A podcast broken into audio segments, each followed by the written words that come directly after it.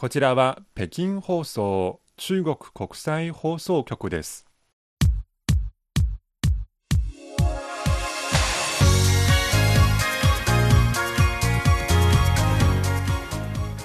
皆さんこんばんはハイウェイ北京中国情報ラジオ火曜日ご案内の大正円ですこんばんは、西宝です。8月の10日オリンピック終わったばっかりですはい。ちょっとなんとなく寂しく思っていますけれども、まあ、あのオリンピックの話後でたっぷりさせていただきますが、その前にやっぱり北京ではそして中国全土でもですがコロナに対して皆さん警戒しましょうということが盛んにまた再び言われるようになりましたね。はい、中国各地で新型コロナウイルスの感染が再び拡大していることを受け、えー各地ではあの感染対策が強まっていますね。そうですね。今度ほどずるい敵はいないので警戒しましょうということでなるべく北京出ないようにそしてあの体を適度に運動スポーツをとって免疫力を高めましょうと、えもちろん手洗いそれからお出かけの時のマスクの着用。はい、えーなるべくですねその混雑三日本でいう3密のところに行かないように、えーそしてもう家族も含めてですねそのあまり近くでじゃれ合ったりとかしないで、えーソーシャルディスタンスを保ちましょうということが本当に盛んに言われています。はい、あのえーそうですね権威ある中国の医師たちもこの今あの戦っているこのウイルスは人類の歴史上一番厄介なウイルスの一つですと。はい、いうことであの言われてますが日本国内もあの数で見ますと本当に懸念すべきような事態になっているようですが、まあ、この放送をお聞きのリスナーの皆さんもくれぐれも用心に用心を重ねて行動を心がけましょうね一緒にぜひあの一緒に頑張って乗り越えましょう。はいということでえ今日の番組紹介です。まずはラジオ観察眼。東京オリンピックの閉幕を受けて共にいるからこそ人類は前進できると題した、えー、CRI 論説員の文章を抜粋してご紹介します。はい、えーそしてその後はオリンピックスペシャル。今日はもう振り返るコーナーになりました、はい。えーコロナ禍での東京オリンピックが閉幕しました。で私とそして西郷選手ではなく西郷アナの印象に残った、まあ、オリンピックのそのシーン、えーそして今日は特別にですね電話での出演ですが、ソフトボール中国代表元監督のリー・ミン・クアンさんリー・ビンカンさんに伺ったお話とともにお届けしてまいります。はい。えーリー監督、まあ、以前に私たちの番組に何度もご出演いただきました、えー改めてご紹介しますと大阪生まれの華僑の方です、えー1953年えー9月にですね当時16歳、えー高校1年になるその年にですね、えー港湾丸という船に乗って新中国祖国にですね帰国されました。でその一旦大学ではエンジニアになる勉強をしていまして、えー10年ぐらいエンジニアの仕事をしてそしてその後あの野球の選手になって、えーそれからソフトボールの北京代表の監督、はい。えーさらに中国代表の監督にということで一時ものすごく中国のソフトボール強かったらしいんですね、えー中国、日本、アメリカ三大強国と言われていた時期まさにそれを作り出したのがリー・ビンクワン監督ですが、えー今回ソフトボール日本代表が、えー日本で金メダルに輝きました、はい。えー宇月麗華監督出だしの頃北京市代表の時の監督がリー・ビンクワン監督ですね。まあ、そういうあのご縁もありまして今日はですねリー監督に伺ったお話、まあ、宇月麗華監督宇月妙子監督にまつわるお話も出てきます、えー、後でぜひお聞きください。本来はリー監督は放送局から車で20分ほどの団地にお住まいですので遠くはないんですが、はい。直接お伺いしたかったんですけれども、ね。やっぱりコロナということもありまして今回は電話でのインタビューになりました。編集した後の音声ですがお届けしてまいります。ということで今日も最後までお聞きいただければと思います。火曜ハイウェイです。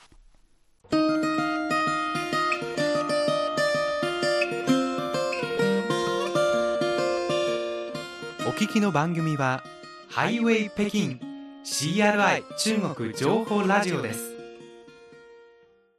ハイウェイ北京中国情報ラジオ。ここからはラジオ観察官のコーナーです。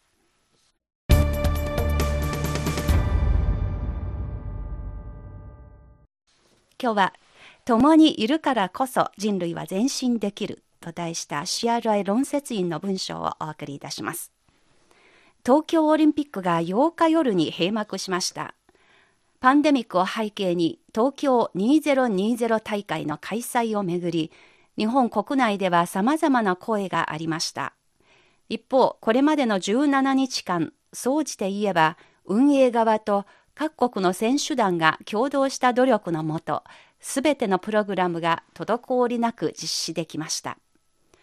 コロナを背景に東京2020大会は開催方式や開会閉会式の流れなどに対し様々な調整が行われました。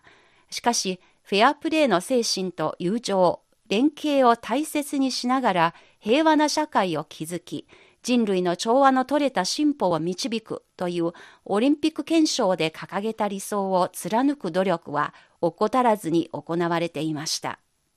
今回の大会では観客がいなかった競技場から選手同士が勝ち負けを乗り越え、温かい友情で共にいたシーンがたくさん伝わってきました。人間は競い合いにより向上心を高められますが、それ以上にどんな時も友愛とリスペクトの心で相手と共にいることの大切さ、そして支え合いながら共に進歩するこそが人類の社会が持続可能な発展につながることでしょう。東京オリンピックに続いて24日からパラリンピックの開催も控えており、チャレンジは続きます。しかしこれまでの17日間を振り返れば人類社会が手を携えれば困難は必ず乗り越えることができます。そういう自信を見いだせた大会でもあったと言えます。パンデミックとの戦いを背景に東京2020大会からオリンピックモットーに共にが新たに加わっています。パンデミックとの戦いをオリンピックのパラレルステージと例えるならば共にこそが共有されるべきモットーと言えます。来年2月冬季オリンピックの成果が北京で灯されます。東京ありがとう。そして北京頑張れ。以上 CRI ラジオ観察眼のコーナーでした。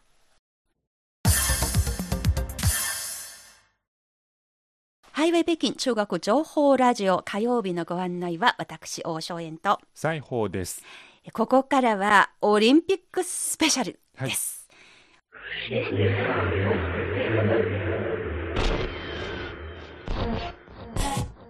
い。オリンピックは閉幕しました、はい、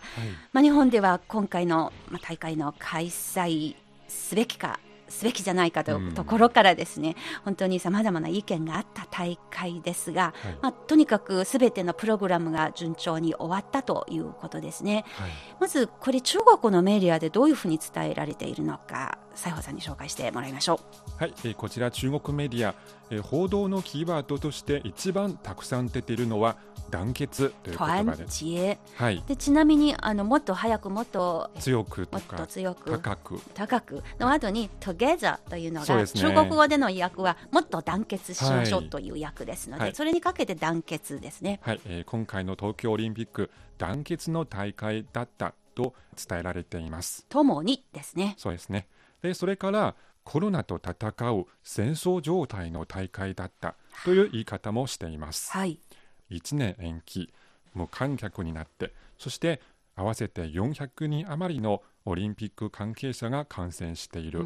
そんな大会でした。ですのでオリンピックは終わりましたけどコロナとの戦いまだ続きますのでこれからさらに団結が必要だと訴えています、はい。まあ、この「ともに」に込めたメッセージの受け止め方中国ではもう団結して一緒に戦おうというふうにどちらかというと読み取られているのですね。はい、そうですね、はい、それからボランティアに関する紹介もありました。はい、コロナ禍での開催ですけどたくさんのボランティアなど目立たない人たちがいるからこそ無事行われてきたと言っています。はい、表舞台には出ないという意味での目立たない、はい、えー、7万人ぐらいいたと見ていましたね、ね。報道では。はい、はい、大会ではさまざまなボランティアがいて、例えばシャトルバスのバス停で連絡してくれたりバスを手配してくれたりするボランティア、ええ、そして選手村や競技施設でテーブルの消毒を担当するボランティア、はい、さらに落とし物を取り扱うボランティアなどなど細かいことをとても真面目に日本人らしく礼儀正しくマナーよくルールちゃんと守ったそういう印象が中国の記者たちの頭に残ってその記事がたくさん出ています。はい。まあ、北京大会の時もですが、本当にボランティアの皆さんにたくさん力を貸してもらいましたね。はい、本当に、あの、私たち現場にいないんですが、やっぱりでも、心から感謝申し上げたいですね。はい、さて、今回このコロナ禍でのオリンピックの開催、リー・ビンクワン監督の受け止め方をどうぞお聞きください。東京オリンピックの開催についても、いろいろと山があったり川があったりいろんな問題が出てきましたけれどもそれをオリンピック組織と関係者の方々がそれを克服して成功に導いたのは非常に良かったと思います。皆さんにご苦労さんでしたね。今度のコロナはこういう非常に重要な時に出回って、組織者、関係者は大変だったと思います。それを報告して、選手と、選手団と各国の皆さんと一丸になって、それを報告して、全うしたオリンピックは本当に大きな意義があると思います。それは競技の戦いだけではなくて、もっと大きな自然とか災害に対する戦いね。だから、オリンピック憲章の中に、戦う心を養うのが一つの目的とあります。オリンピックの目的は、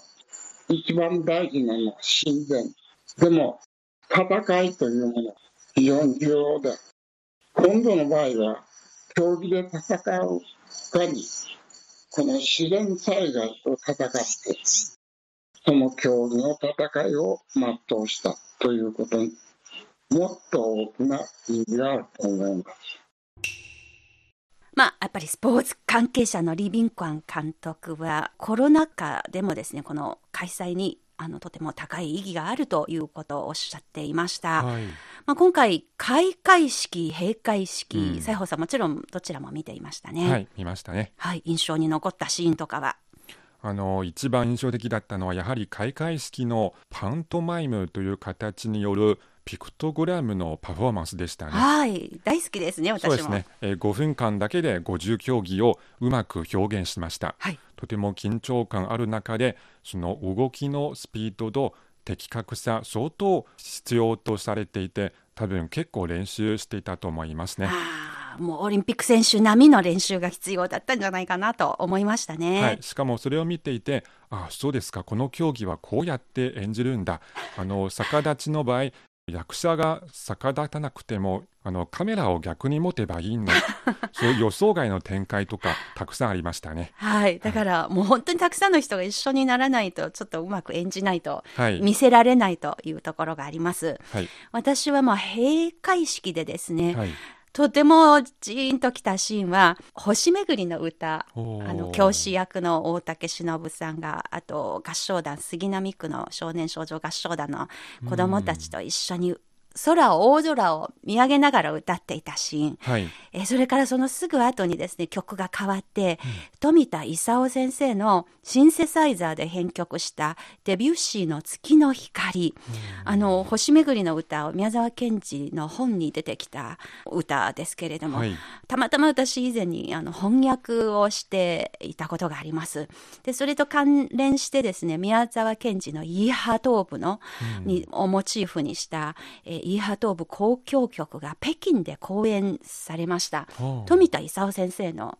作曲ですね。はい、その時富田さんご本人もご高齢でしたが、北京に来られて2015年のことでしたね。はい。で、その時に、あの、天壇公演をわざわざ訪れて、えーなぜ私その後シンセサイザーのあの作曲家になったかというと子供の時に父親に連れられて天壇公園の天壇に登った時にうん。天壇は海音壁があって囲まれているので、はいね。はい。いろんな音が反射する音の奇妙なその不思議なところをそこで初めて感じてその天壇の丸い円壇の真ん真ん中に立った時に宇宙からの何かのメッセージを受け取った。と 子供だながらですね、ということをお話しされていたのがすごく印象に残りまして、はい。まあ、今回このオリンピック閉会式でですね、はい。こういう予想もしなかったような形で宮沢賢治イーハトーブ、えーそれからあの富田勲先生がそうやってあのつながった形で出てあの来ていたところに非常に感動しました。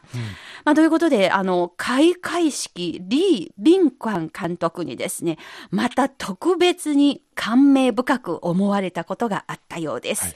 野球、ソフトボール関係の方ならばきっとお分かりかと思います。ここからリー・ビンクァン監督です。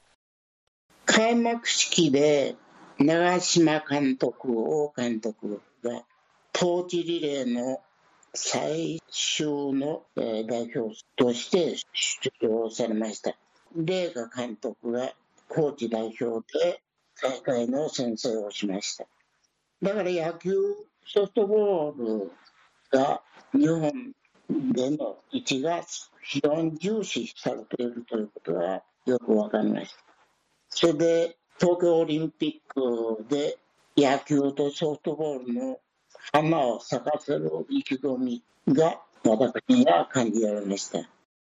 特に自分も野球を小さい時からやってきて、だから今度そのオリンピックの中で野球とソフトボールが非常に重視されているということが僕にとっては非常に嬉しかったです。特に長嶋監督とか巨人の名選手連盟、それからいろんな有名な選手に中国の野球とソフトボールが回復したした時点で指導を受けています。長嶋和夫選手、あの頃の面影、はつらつとした動作、大きな声で指導されている姿を思い出して、その頃は私は転業した時ばっかりなんで、非常に勉強になりました。リー監督はですね、野球とソフトボールに花を咲かせる意気込みを感じた開会式と、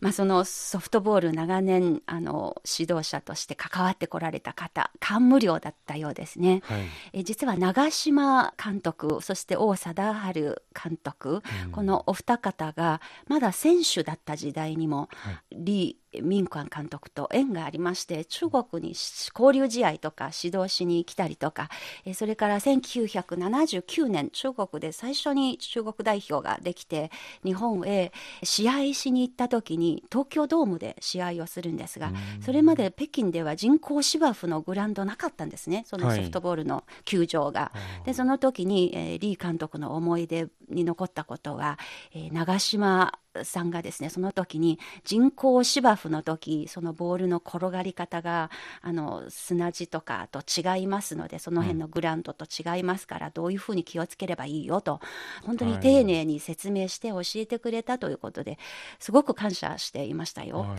えーですので長嶋選手王選手というふうに呼ばれていたんですけれども、はい。とても思い出深い方だったんですね。はい。さらにそのソフトボールの宇月玲香コーチ、それこそ10代の時からその成長をずっと見守り続けてこられた方ですので、宇月玲香コーチに関する思い出です。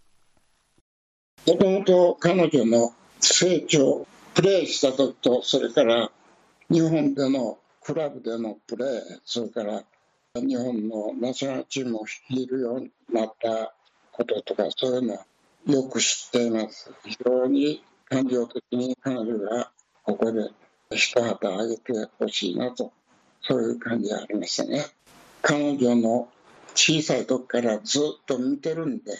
その後、日本で中国でいろいろ交流しながら、それから選手として大活躍している時は、時も僕の実家でやってたんで、よく知ってます。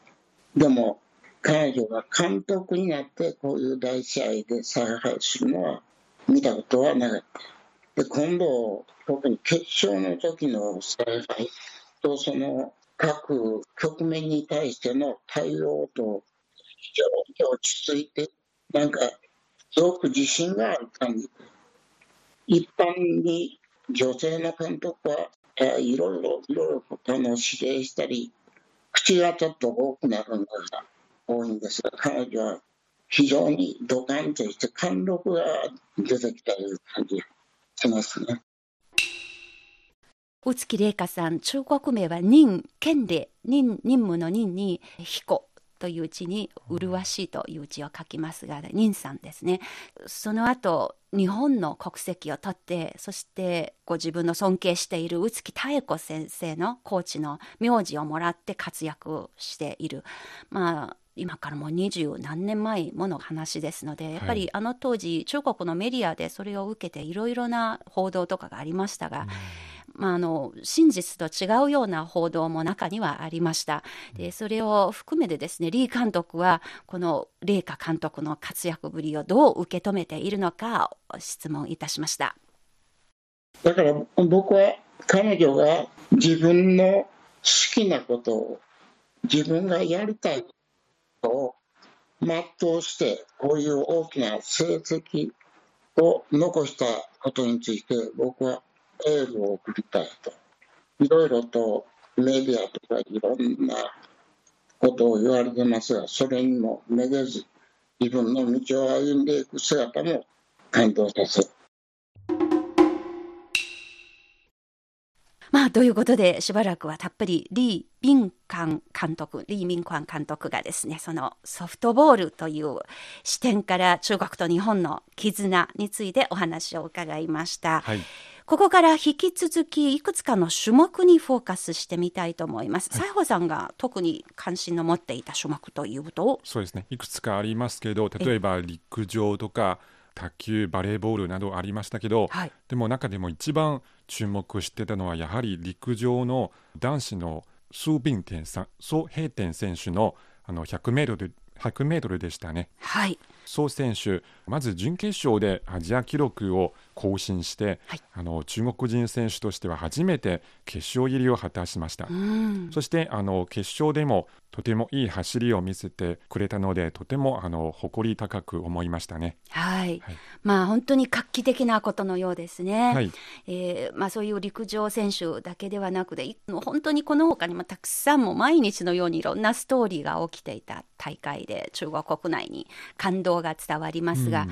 私は後半に出てきたアーティスティックスイミング。昔はシンクロナイズドスイミングといそう名称でしたが、2018年に名前が変わりました、その種目やはり以前にその取材で中国を指導していた井村正代ヘッドコーチですね。このスタジオにもお迎えしてお話を伺ったことがあるはということですから、今回どのような対決になるのかすごくあの興味を持って楽しみにしていました、結果的に中国チームがものすごくいい成績を保つことができて、えーデュエットとそして団体あの2つの種目でどちらも銀メダルをあの獲得できまして、はい。で一方井村ヘッドコーチが率いる日本にとってはとっても素晴らしい演技でした。うん。楽しませていただきましたが、はい。どちらも第4位になってしまいまして、でちなみに中国の代表はデュエットではヘビ青いヘビというのがテーマ、団体では女性のヒーローという人語英雄がテーマ。で対して日本はえ片方は空手、もう片方は祭り。えものすごくそれこそに日本語部のスタッフがよく踊る阿波踊りのような そういう日本各地の踊りを思い出させるような。もしあの観客がいる場合には、はい。きっとものすごくあの賑わがっていたと思いますね。なるほ。ど。あのいろんなことが起きたので、あの井村監督はその後引退を表明しました。はい。まあそういうことを含めてですね、リー・ビンクァン監督のお話お聞きください。それは大ニュースですけども、あの彼女の世界的な、すごく有名で、本当に頑張った監督でした。ただ、まあ、日本のスポーツ、その、今言った人材とかが他の国には及ばない。もしくは彼女がロシアとかスペインとか中国とかそういうところでやったら、まだまだやっていこうと思います。だから日本でその辞められたいうことは一休みですよ。彼女彼女もこれだけ頑張ってきたんだから、ゆっくりお休みになられて過ごされたらいいと思います。思い出でも、えー、書いて、その技術の本でも書いて、そういう後輩に残していただきたいですね、彼女は。大変な監督でした。彼女はまだまだ現場でやらなくても他にいろいろな自分の場面がありますんで、頑張ってください。健康に注意して、いつまでも頑張ってください。井村監督の監督とまた大阪弁で話したいです。まあ、ということで、井村正代コーチ、まあ、これからオリンピックと関わってお仕事する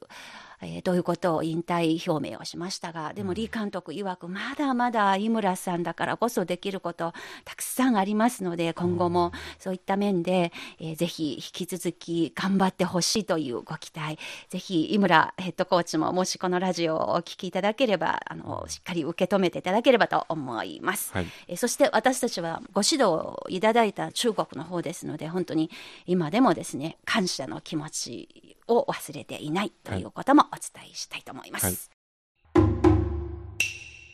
さて、まあ、オリンピック、これはもう世界最高の勝負の場ですので、はい、まあ、勝負、試合である以上は、勝ち負け、勝つ側、負ける側が出てきますので、うん、この勝ち負けをどう見ればいいのか、あるいは特にこのオリンピックの場合は勝ち負けを国の名誉とかけて戦うという面もありますので、はい、どうしてもやっぱりメダルランキングで誰が1位、2位、3位とかそういう順番が毎日のように発表されてますが、うん、こういったまあ戦うこととそして戦った結果どう受け止めればよいのか、うん、えリー・ミンクアン監督のお話です。あのオリンピック検証とそれからオリンピックの創立者、フランスのクーベルタンが初めてオリンピック憲章の原案を出したときに、さっき言ったオリンピックの目的とかをはっきりそう提出しているんですね。で、その中に勝つことについて、勝つよりもその親善を高めて平和と進歩の目的を達する方が非常に重要だということになっているんですけど、やっぱしあの、その検証の中にもあの、目的の他に他にもそういう項目があって、やっぱし競争いうのがあるんですよね。だから、金メダルの数とか、ランクを決めるとか、それはあの、運動競技に絶対ついてくるものであって、それをどうやって受け止めるか。それが問題です。だから、正しい受け止め方を立てるように、悲惨な対象を指導するのが関係の人の一つの役目だと思います。だから、あの、中国でも国内でも、あの、全国大会の時に、メダル主義とかいろんなのがあって、メダルが大きか多かったらもう何でも OK。そういう現象が出ています。それは一般に良くないこととされています。でも、現実ではやっぱりメダルの数を大衆も、それから上層の人もメダルを重視する傾向があるのは、まだ避けられませんね。ということで、やっぱり、まあ、スポーツにはどうしてもやっぱりメダルとかで評価する面がありますけれども、しかし本当の精神はオリンピックの本当に求めるのは親善、平和、えそして世の中の進歩。はい、という初心というのを決して忘れてはいけないということが、リー・ミンクアンさんが強調されていました。はい実は今回は無観客開催だからこそ見えてきた、まあ、スポーツ本来の姿、オリンピックが本当に求めるべきものということが感じられるエピソードもたくさんありましたよね。はい、あの今回の東京オリンピック、なぜかあの以前のオリンピックよりも感動的な場面がたくさん増えたような気がしますね。心温まるような、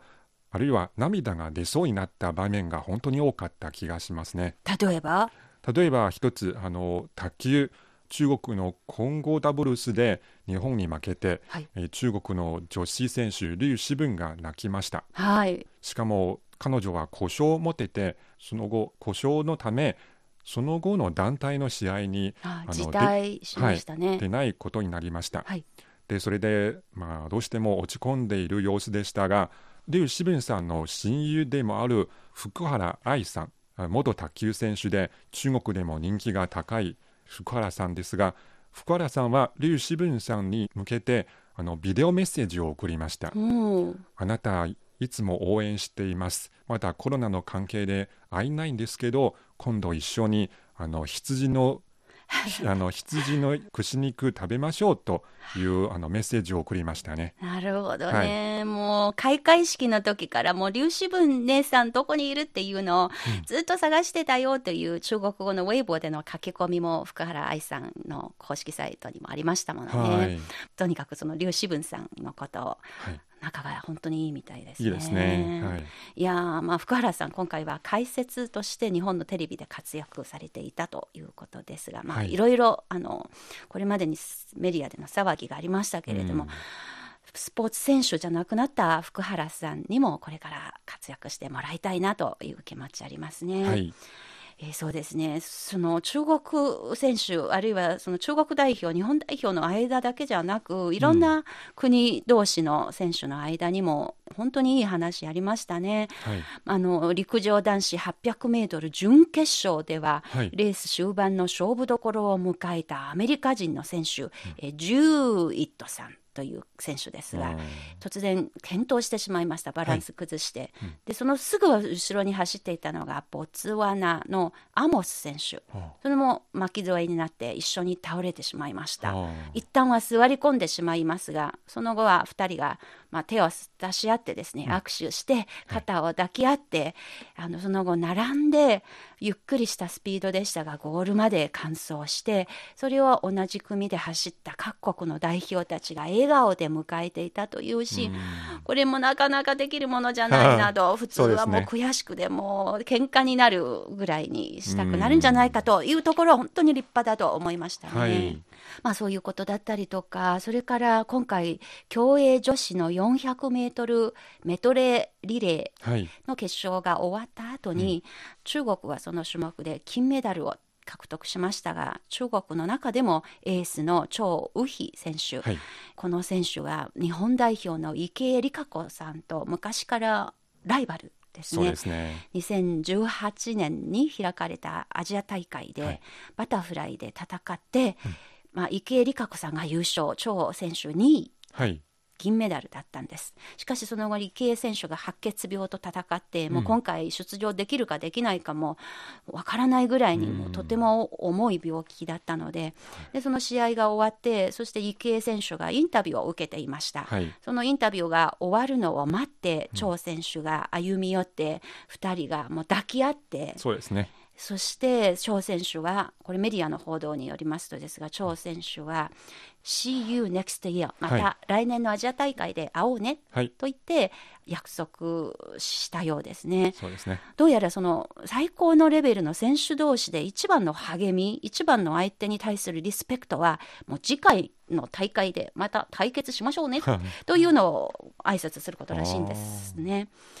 いや池江選手もあのずっと健康でいてそしてまた再び見事なプレーをパフォーマンスを見せてくれることを張、選手もきっと期待していたと思いますね。そうですねまあ、そういうエピソード他にもたくさんありますよね。はい、選手の皆さん、本当にあの今回のオリンピックの新しいモットー、Together、まあ、共にというモットーを自分の動きとか行動を持って表していましたね。はいもちろんあの選手の皆さん、別に意識してそうやったの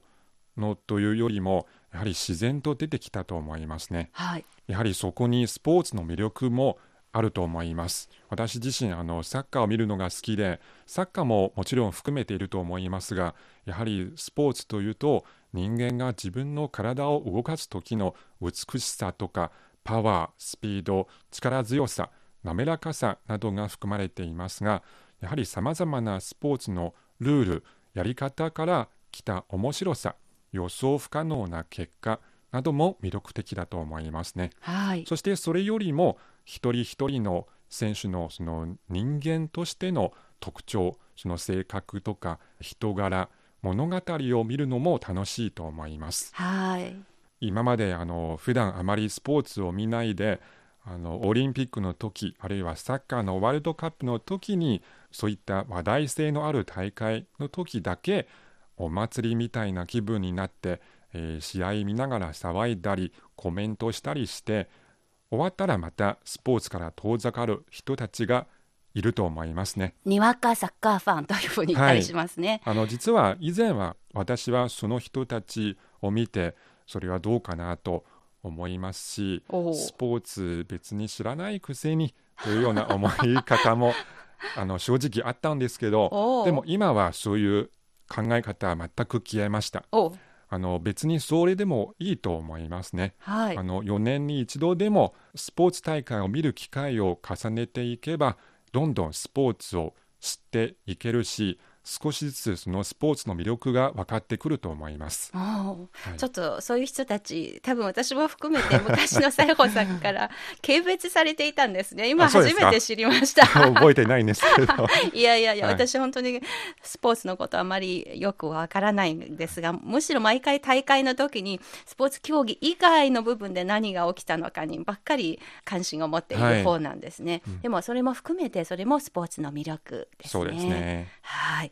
もう本当に休む暇なく、まだ人類がコロナと戦ってはいますが、はいあともう半年ぐらいで、もう一回アジアでオリンピックの成果が灯されますよね。そうですね。しかもあと数ヶ月だけですね。そうですね。あの来年いよいよ来年2月北京冬季オリンピックが開催されます。はい。今度はウィンタースポーツの魅力が現れる大会になります、はいそこにもスピード感高さ強さ団結があると思いますはい。選手の皆さんきっと忙しく準備中だと思いますが今から楽しみですねはい。えーこの番組でも北京冬季オリンピックの準備状況などえー最新情報をどんどんご紹介していきたいと思いますはい。皆さんは今回の東京オリンピックに対して本音でどう思っているのか、はいぜひあの日本から忌憚のないあの皆さんの考え方、ご感想などを聞かせてください。はいえーメールまたはお便りにてお寄せください、